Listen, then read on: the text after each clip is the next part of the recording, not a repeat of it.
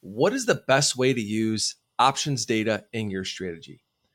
Options data can be a very powerful tool to determine market direction, and I, like many of you, just don't know how to use it to help us become better traders.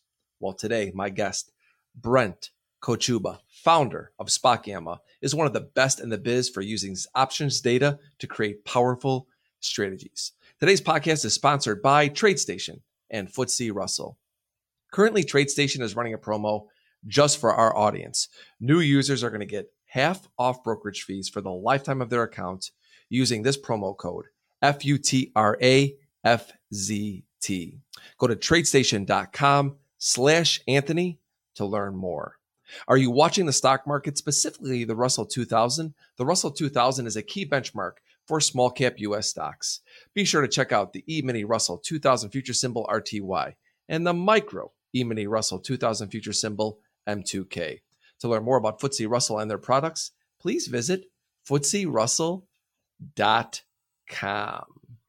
All right. Brent, welcome to the show, my friend. Thanks so much. I'd love to be here. Thanks for having me. Yeah, it's great to speak with you. You know, you and I were talking a little bit before the show, and you know, a lot of people are always emailing me and saying, Anthony, do more shows on options. And I always say, well, I'm not an options trader. I don't know what, I don't know what I'm talking about here. And so it's great to have you here. And, you know, we're going to go over a bunch of different things today. And I think one of the first things I, I feel is very important is just explain what the Greeks are right? I mean, you, people always talk about the Greeks, but I bet you a bunch of people out there that hear people talk about them have no idea even what they are.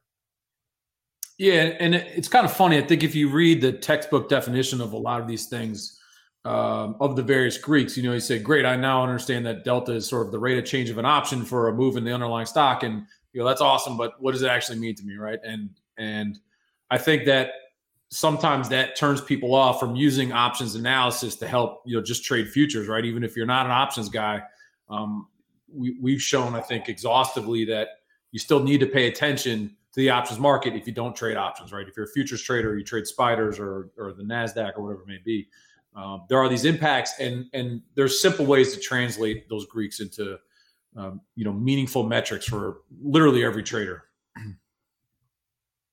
so let's go so, over what they are. Yeah, let's just go over. yeah. let's go into the very root basics. I know some people that are watching this are obviously fans of yours and they understand them, but I mean, just go over just the basics of what they are. Yeah. So the, the three that get the most attention, I suppose, are delta, gamma, and then and then we'll say implied volatility. Right, would be the third metric. And for most of us, we think about delta and why is it important?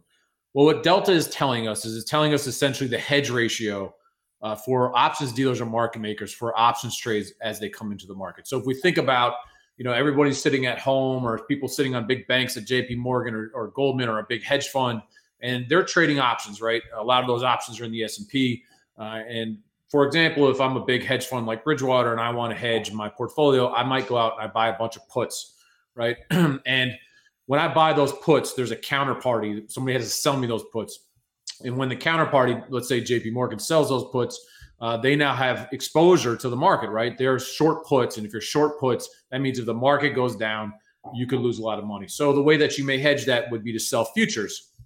So I know there's a lot of lingo already being thrown around here, but the important thing to note here is that the way they would potentially figure out how much they need to hedge, how many futures they need to sell, is based off of delta.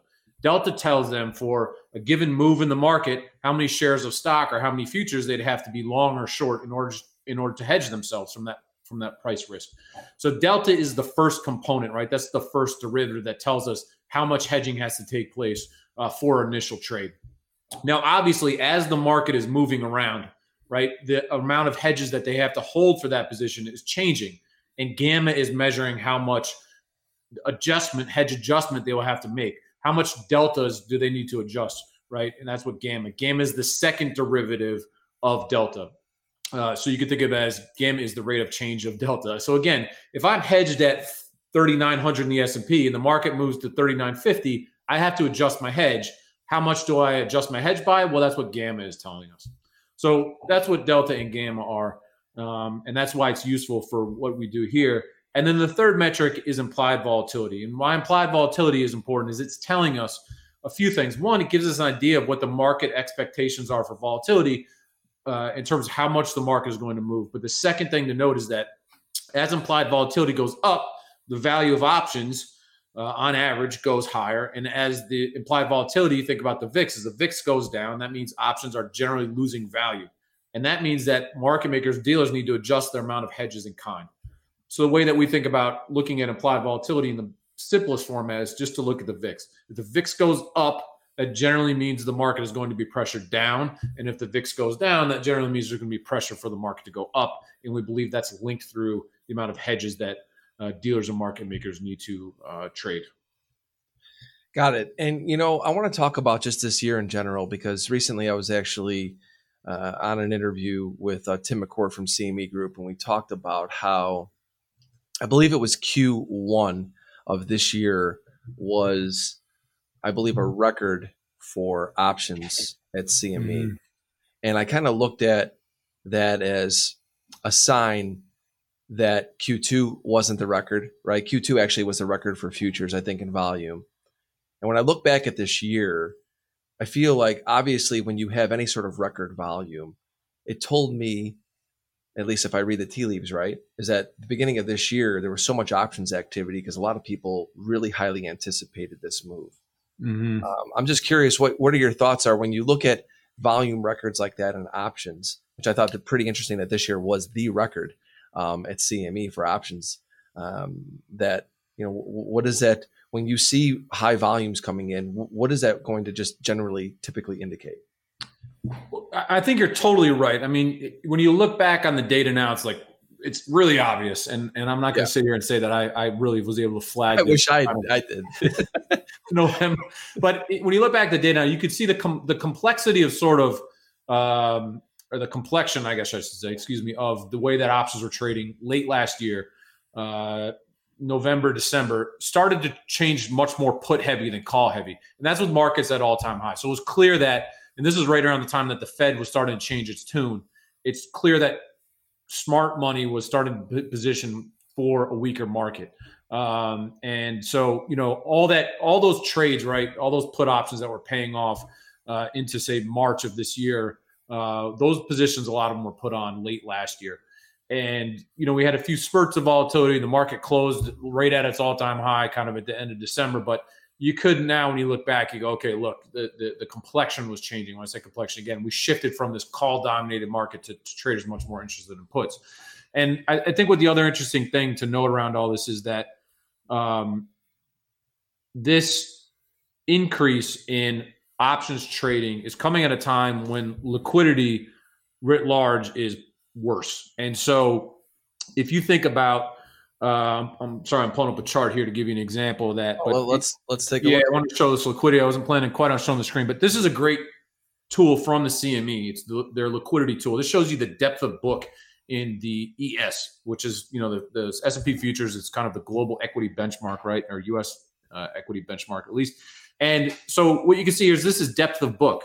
And this is late December. This is what I'm talking about. When the market was making all time highs, we could see this adjustment to so sort of puts. But look at the liquidity just disappear.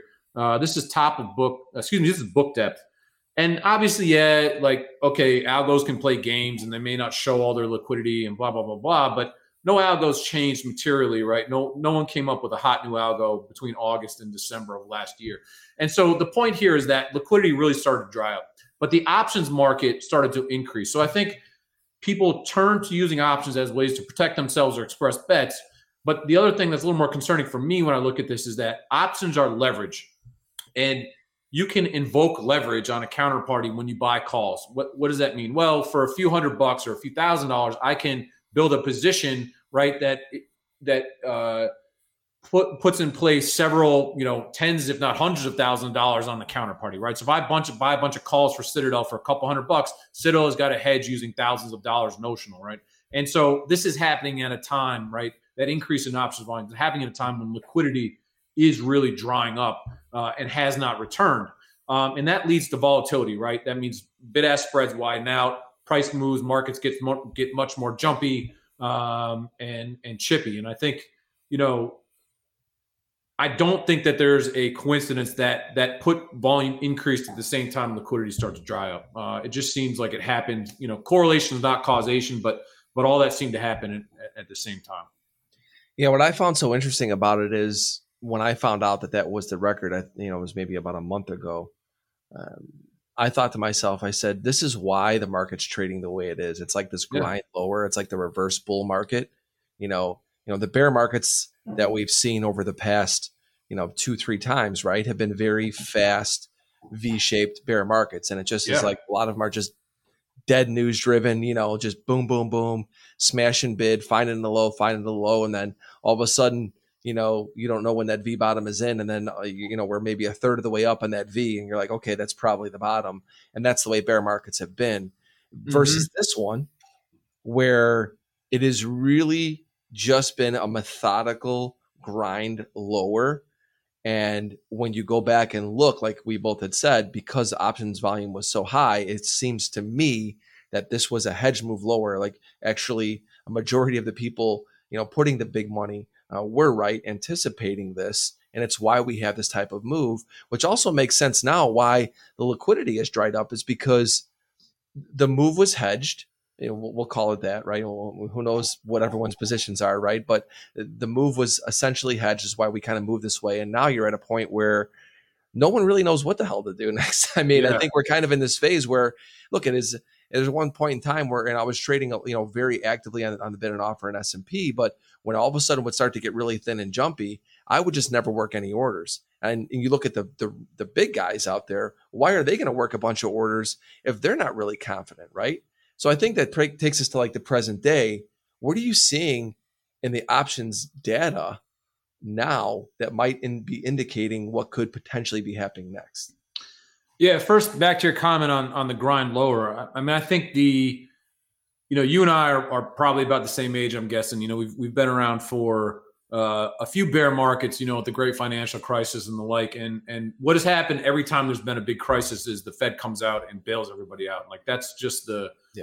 You know, that's the experience of markets, and that seemed that seems to pick up even more after the COVID crash. And and like you said, that buy the dip, reflexive buy the dip. Uh, you know just knee jerk reaction has brought brought these V bottoms.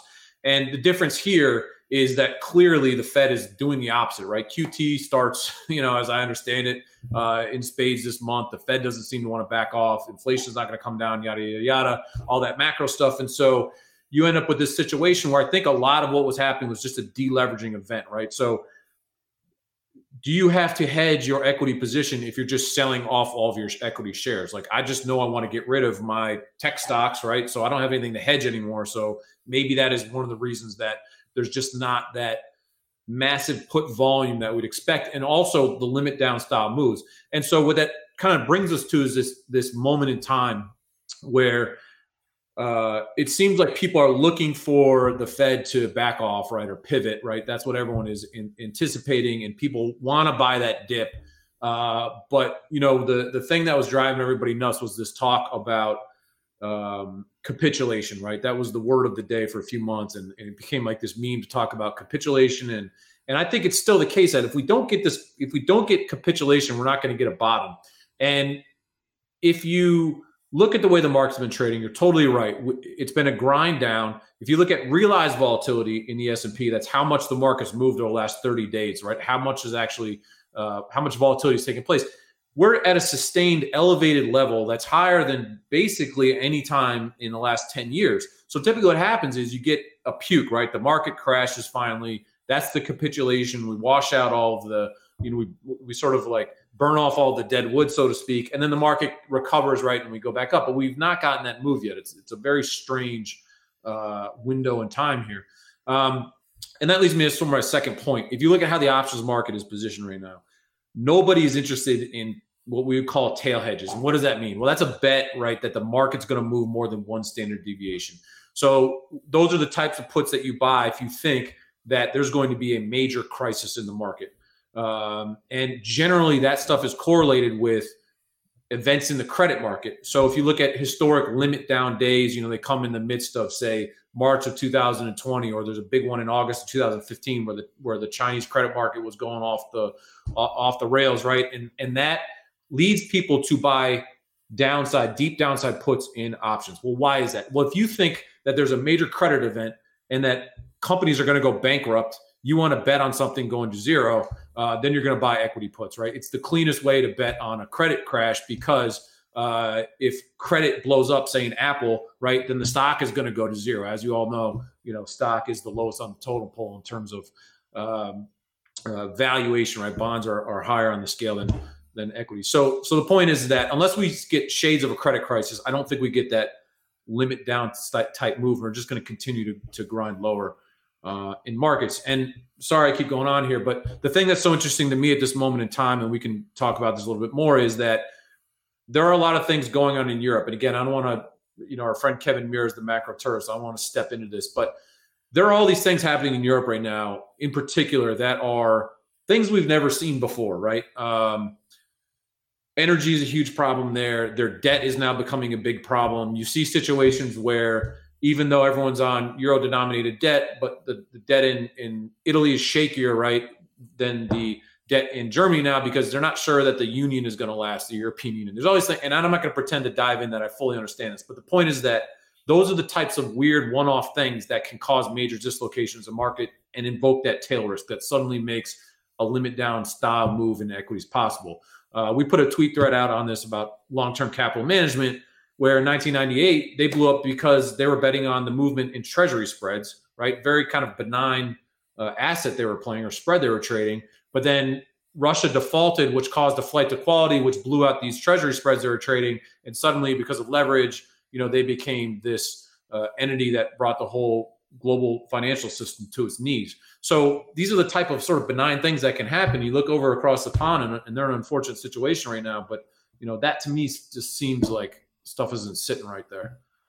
So a couple things I want to talk about, and you know, you're right. You and I are, are, not macro people, right? And but the one thing that you and I do, I mean, I do it through the futures market, and, and you're going to talk about how you do it through the options market, looking at the data, is you're going to see what the, the people are thinking through their opinions there. So there's obviously going to be some some signs of that, yes. and obviously we're going to dig into that today because you know obviously the big focus today is like looking at the options data to help us um, and why sh- why should those that are not looking at it and those that are looking at it how they can get better uh, from that.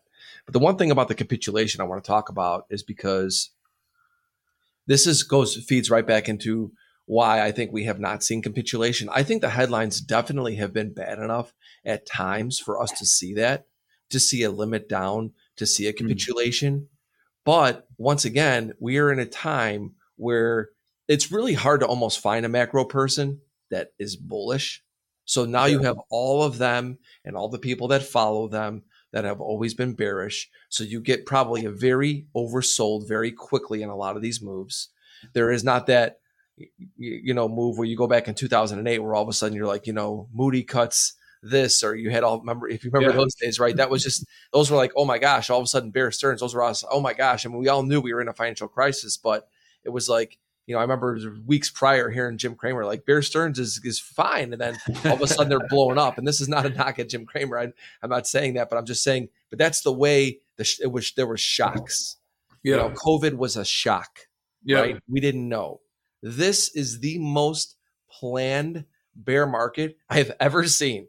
The rally itself, even on this last rally, I bought a couple of puts and you know, I'm, who knows if that was the right thing to do in terms of using options? Maybe we could talk about that. But you know, I, I bought some Nasdaq puts when I saw us rallying up near some areas that I liked, and I just kind of held them. I've, I've since blown out of them, but I'm like, it just seems so easy to sell this rally that it was it was so easy it was so difficult that i actually went to options instead of trying to short futures because i'm like is it really going to happen and it does and you're like oh my god this is this is one of those years where it's funny how we could all talk about it and see it it's happening in real time that it's very yeah. i don't want to say predictable but it, in all around it, it, it, it is compared to other bear markets where we just haven't had the shocks maybe europe brings it i don't know but i think what i want to do with you is also just going back to how we look at the data right like what yeah. are you seeing let's maybe go back to the screen share and just take us yeah. through some of the things you're seeing and maybe we start to you know get some ideas of how to use the options data to see what's going to come next yeah, so the, the the fundamental thing for me is on the screen here. We've been watching this. So on the screen here is the move index. Now the move index, people call it the bond VIX, and especially and essentially what it is is it looks at the price of at the money treasury bond options. And so if you think about the VIX, when the VIX is spiking, you say, okay, people are worried about an equity crash. You know, you talk about the fear gauge. You want to stick with that, you know, mentality uh, or idea. Well, then this move index is essentially telling you the same thing that people are worried about volatility in treasury bonds. So, you know, you and I are both good friends with Darius Dale at, at, at 42 Macro, and, and go to him for the macro stuff. But I asked him, I said, look, is this a stupid way to look at this? like, I need one gauge to tell me what the macro environment is. And I've been saying, look at the move index because if you think about uh, the treasury bonds, right, that's the core of essentially the credit markets. If people are worried about volatility there, right, then, then that means credit markets are under some kind of stress once this move index comes down, and this data goes back to 2019, once the move index kind of comes down back into and under this 100, then that tells me that the bond volatility, right? Bond traders are at ease. And I think at that point, you get a sustained rally in equities, right? That's a longer term way to look at it. Now, as this ties back to my work too, on the screen here, we have two things. We have the VVIX and we have the skew index. Now, both of these are a little more complicated options metrics, but essentially what these are telling you is the skew index measures what is what are people pricing sort of out of the money put options versus calls, right? If you're worried that there's going to be a major crash in equity markets, you're going to buy put options, and that's going to drive this S SDEX, right? This is this teal line higher. So are people worried about a crash in equities? If yes, then this SDEX market, skew index market should go higher. It's the same thing with the VVIX. The VVIX is going to be uh, the value that's going to rise up when people are really interested in call option uh, in call options for the VIX, right? So essentially, look at these as a basis of fear gauges, right? Different type of fear gauges from the VIX. The fact is that both of these metrics are down near lows that rival that of, of pre-COVID, while you have the move index right screaming higher is telling me that there is this dislocation between what credit markets are looking at and expecting and what equity markets are looking at and expecting. And you and I have both been around long enough to know that the stuff that breaks first is credit markets. When you're talking about a real crash, right? Credit markets go first, equities is usually last to catch up, and then equities catches up really rather violently. Now I don't know, and I don't. I'm, I'm not going to sit here and say this. The, these two have to converge, or that you know equity volatility has to rise up to where the move index is.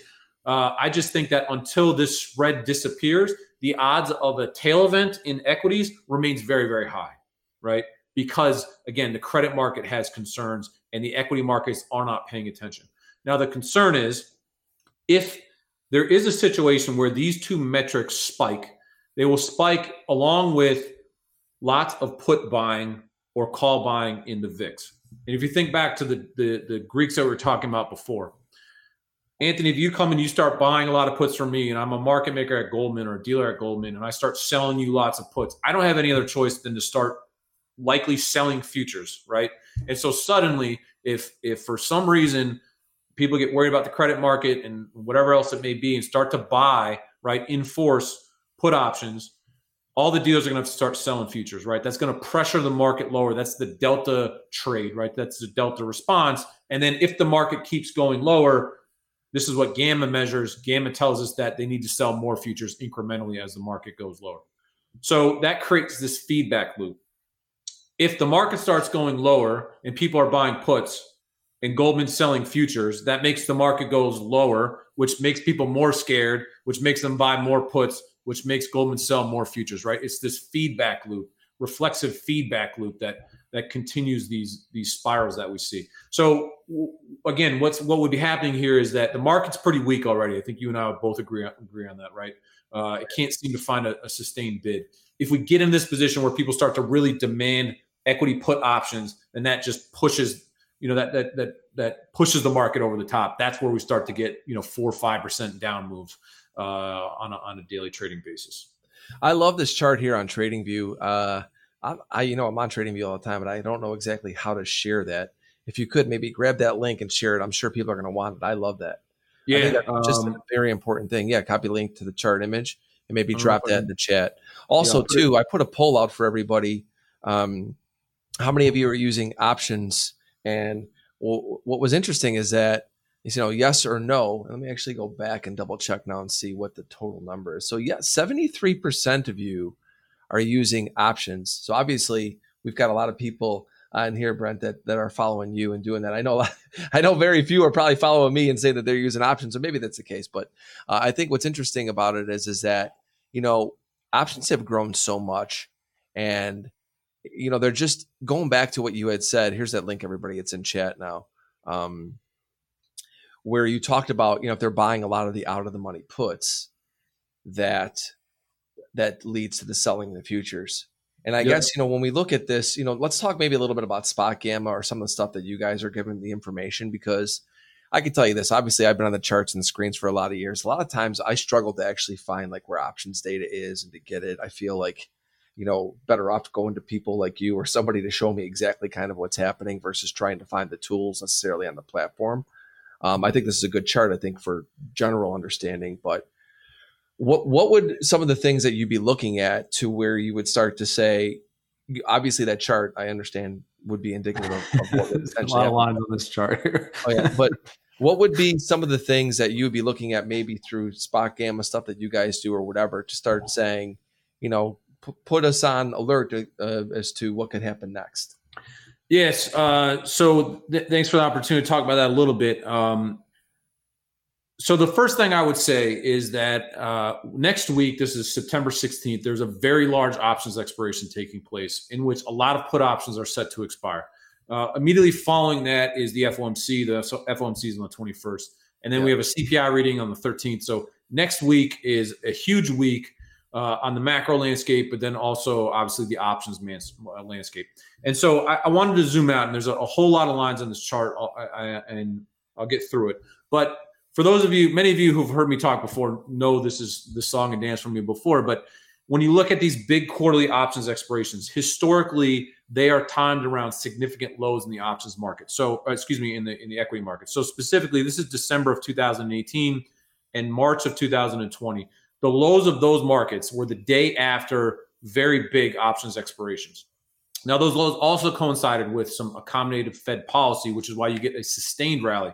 Uh, but you can look back over time and see these big quarterly op- options expirations that are timed and linked exactly to lows in the equity market. And a lot of times, um, this is just a function of what we call positional analysis, right? Big puts getting expired.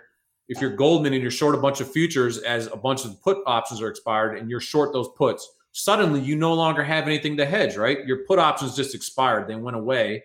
The, the puts that you're short and now you have a bunch of short futures in theory. And so they're going to go buy all those futures back and the market's going to rally, right? That's just a function of, again, the deltas. They got to buy their deltas back.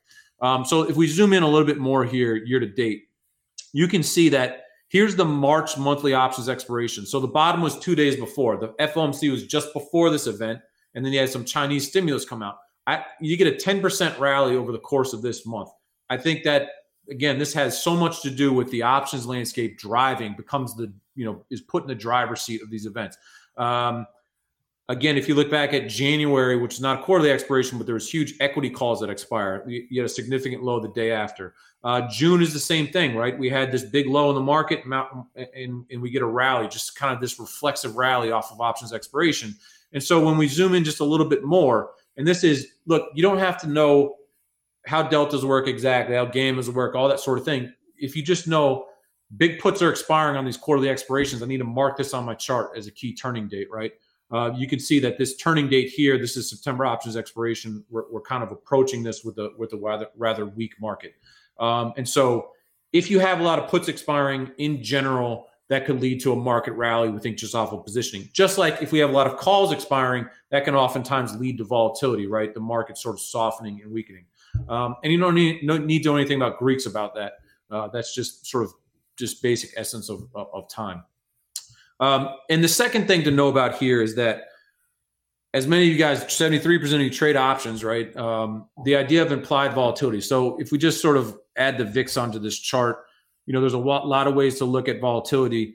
Um, if you let's just say that VIX is our barometer of volatility, right? And, and, it gets obviously more complicated than that. But basically, the idea is that as the VIX goes down, that that we believe pressures the market goes up to go up.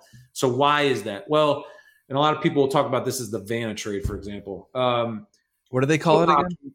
uh, I'm sorry, say it again. What do they call it? The Vanna trade? The Vanna trade, like Vanna White. You'll see the yeah. Vanna trade will come out a lot. And, and what the Vanna trade is, is essentially trying to estimate uh, dealer buying and selling, right, based on changes in implied volatility. And that's the idea that the VIX goes down, the market should go up. Well, why is that?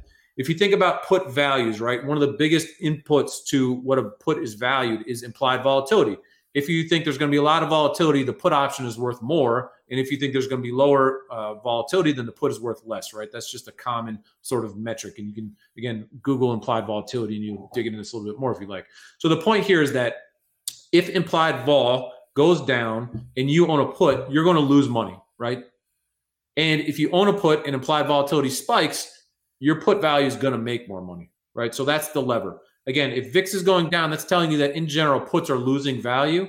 And if VIX goes up, that's telling us that puts are gaining in value. Well, why does that matter? This is the Vanna trade. Well, if puts are gaining in value because implied volatility is going up, dealers have our dealers are on the other side that they are losing money, right? As a result. So they need to arguably sell more futures or do something to grow their hedge size, right? To the to the short side. Right. If I'm short a lot of puts and the value of those puts is increasing, I'm losing money. I need to sell more futures or do something to adjust my hedge to uh, to prevent further losses. And similarly, if I'm short a bunch of puts and all of a sudden implied volatility or the VIX just drops to 15 tomorrow, I'm going to make a lot of money. That's great. So if I'm short a whole bunch of futures and all my puts just lost all their value, I don't need to be short that many futures anymore. I can start to buy futures back, right? I can adjust my hedge. So that they're, you know, the, the, the put values and again, just think about it from the VIX. VIX down means the market can go up. They're inversely correlated, and this is a, a simplistic way of looking at it, but I think it's it's it's a pretty effective way. And yeah, so it shows how the order flow and why the order flow is coming in. That, right? That's exactly that, that's exactly right. And tipping, and they have to adjust it. That, that that you're you're 100 percent right. So if you just sort of overlay these, you know, you can see obviously, and everyone knows these are inversely correlated: the VIX and the S and P 500, which is on the bottom. And I, the reason I bring this up is we have the Fed talking tomorrow. We have a CPI number. Now, there's this idea of event vol. And if you guys ever traded earnings, you understand what this is. What that essentially means is that options hold a volatility premium anytime there's a big event like Powell speaking or the FOMC, uh, because there's uncertainty there, right? Maybe Powell says, look, I'm going to raise 100 basis points, not 75. And the market goes, oh no, and, and everything just pukes. So generally what happens is after the event, that event vol comes down. What that essentially means is the VIX is baking in some premium because Powell's speaking tomorrow. Odds are Powell doesn't do anything to upset the market, and the VIX will just kind of gap down after that event, i.e., the event vol comes off, and that's a ratchet for the market to shift higher. At least reflexively, that that tends to what happen. Um, now we have the CPI coming out on the 13th. The CPI is now hedged like it's an FOMC because people think that you know, obviously, if if inflation is perceived as benign, the Fed can pivot, blah blah blah. So you have all these events lined up now that have a lot of volatility, right? Event volatility tied to them. Um, that means that if those events pass, right, and there's not like a, a shocker, then that's going to be equity positive because event vol is just going to come down, right? The market in general is going to breathe a sigh of relief because Powell didn't say 100 bips and CPI was lower or whatever it is. And so the VIX is going to drop. And that is a that's a lever to move the market up. Now, that's going to coincide at the same time a lot of put options are going to expire September 16th. So that's why these next weeks from an options market feedback so much into the stock market and futures market. Um, you know, those are the correlations there. That's why you want to watch the VIX. How is the VIX responding here? Uh, if you see the VIX going up and the market hasn't, you know, like let's say, you know, Powell speaks tomorrow and the VIX just continues to ride up, uh, he's speaking at 9 10 a.m. Eastern time. You know, the VIX isn't selling off, then then I don't want to be long equities if if, if it looks like the VIX is continuing to creep higher.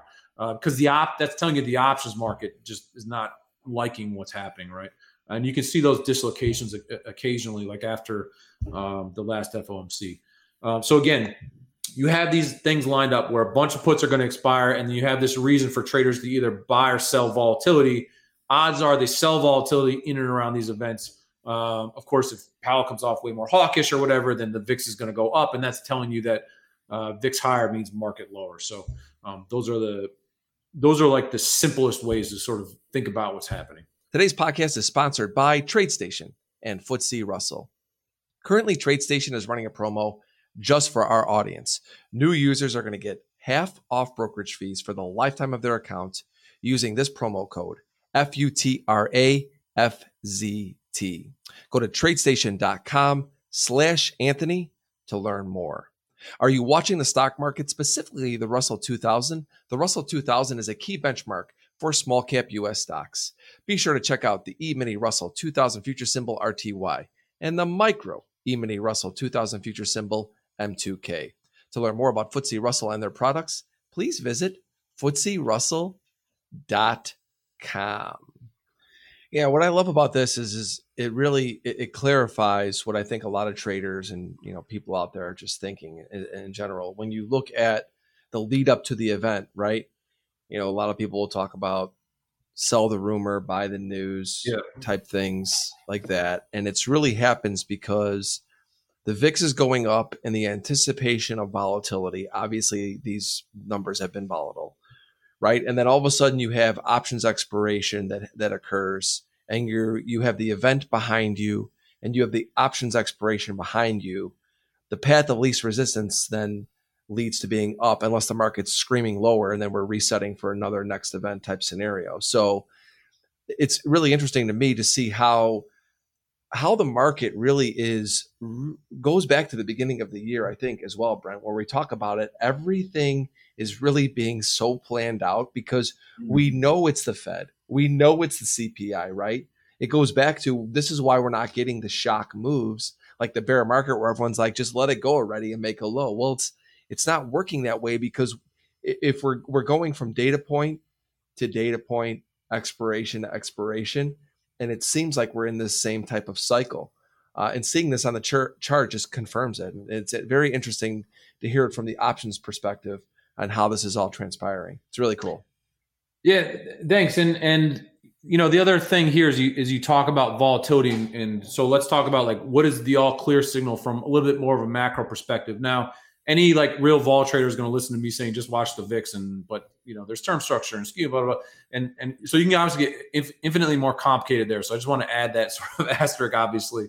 Uh, but but if you're just a, if you're a pure futures trader and you're just watching this and you want to kind of just get, catch the barometer, you know again that that VIX is very important uh, for those reasons. Um, and and if you want to sort of figure out from another you know view of there's there's really two types of markets, and there's a lot of data we have support this. Right, there, there are call heavy markets or call or, or, or environments where there's a lot of call positions, and those are typically associated with low volatility markets, right? And then there are put heavy markets, which are associated with or linked to high volatility markets. And so many of you who are on FinTwit have heard of the idea of zero gamma, right? Or uh, we call our proprietary level the vol trigger. And you know why does that matter? Well, those levels are essentially measuring the, the, the point at which calls are sort of the larger options position from a gamma perspective as you know think of gamma as a weighting mechanism calls are bigger or more impactful to the market than puts right so when you're over that vol trigger or zero gamma line as a lot of people call it you can think of calls are in the market and that suppresses volatility generally have less volatility in the market uh, and then conversely when you're under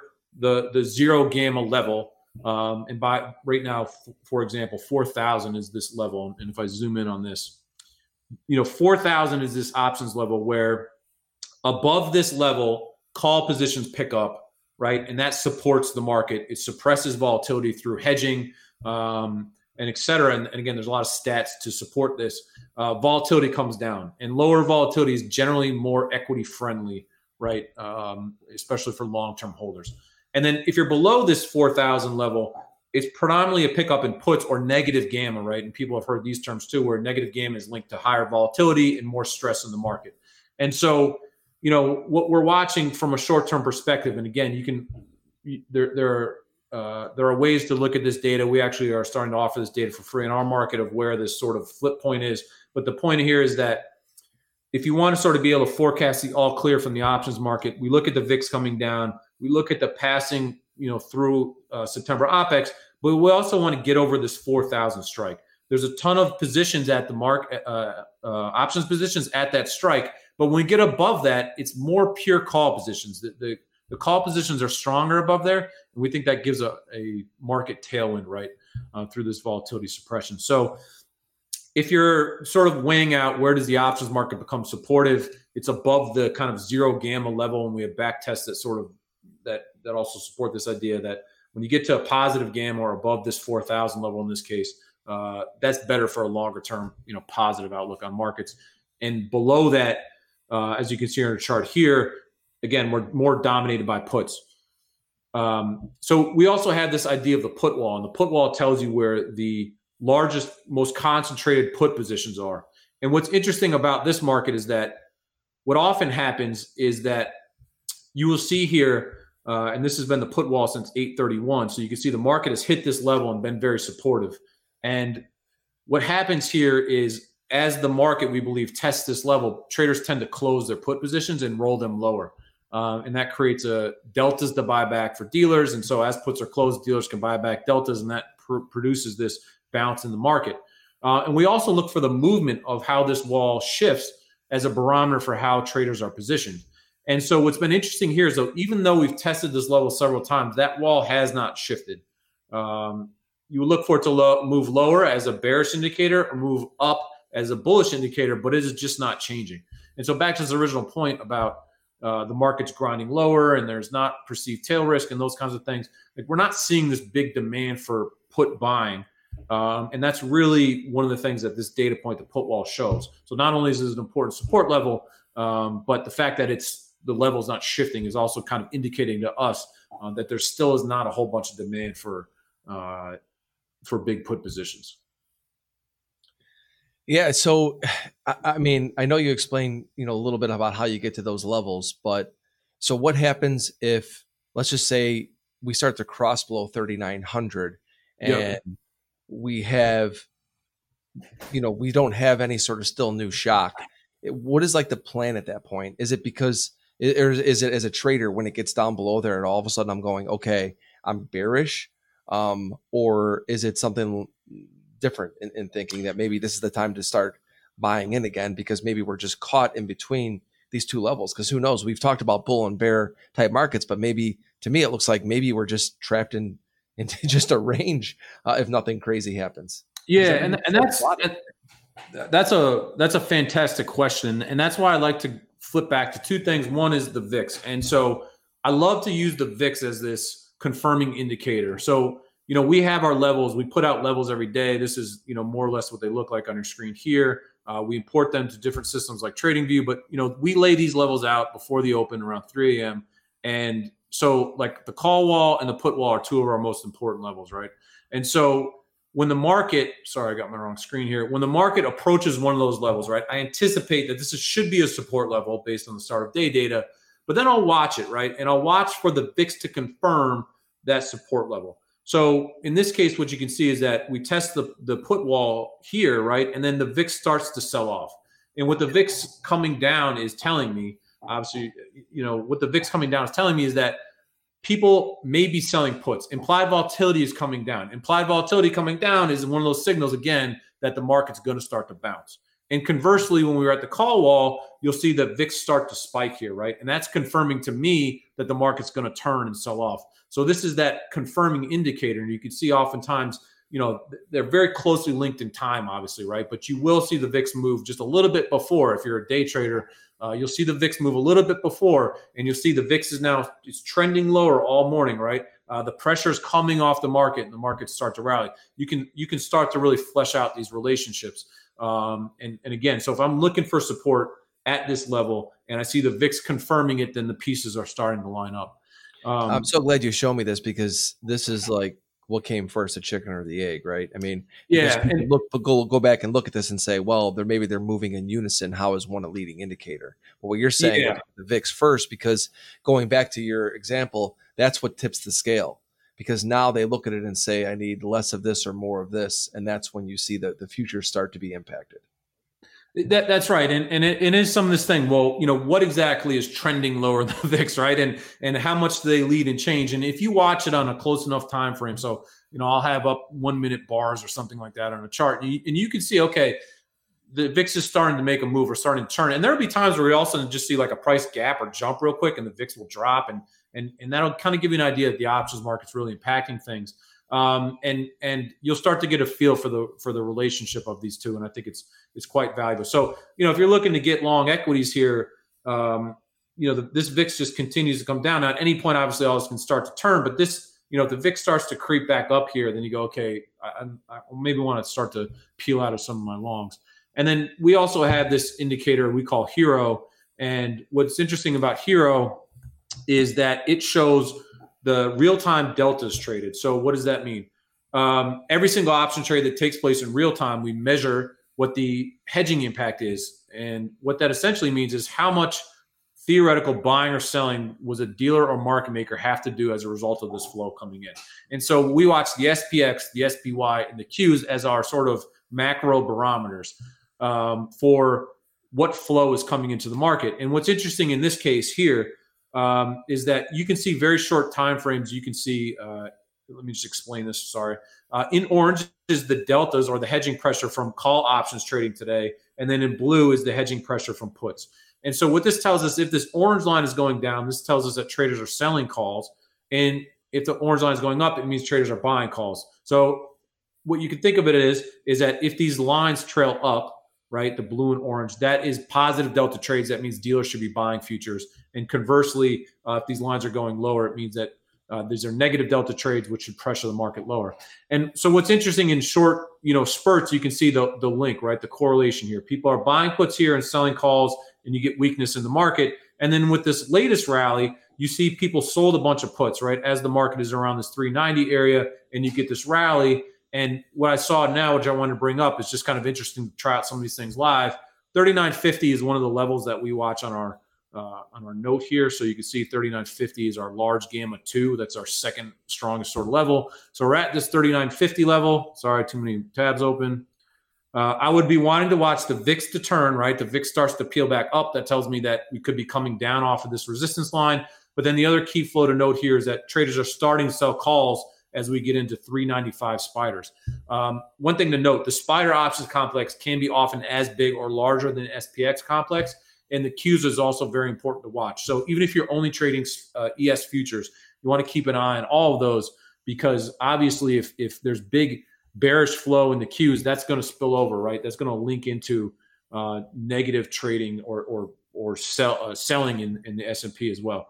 Um, Real quick so on that last chart, I think what's really cool for a lot of the order flow traders, I think that watch this, you can watch your order flow tools, align that with what's happening in the options. I think that could be a really good in- indication of obviously what's happening. You know, it's interesting.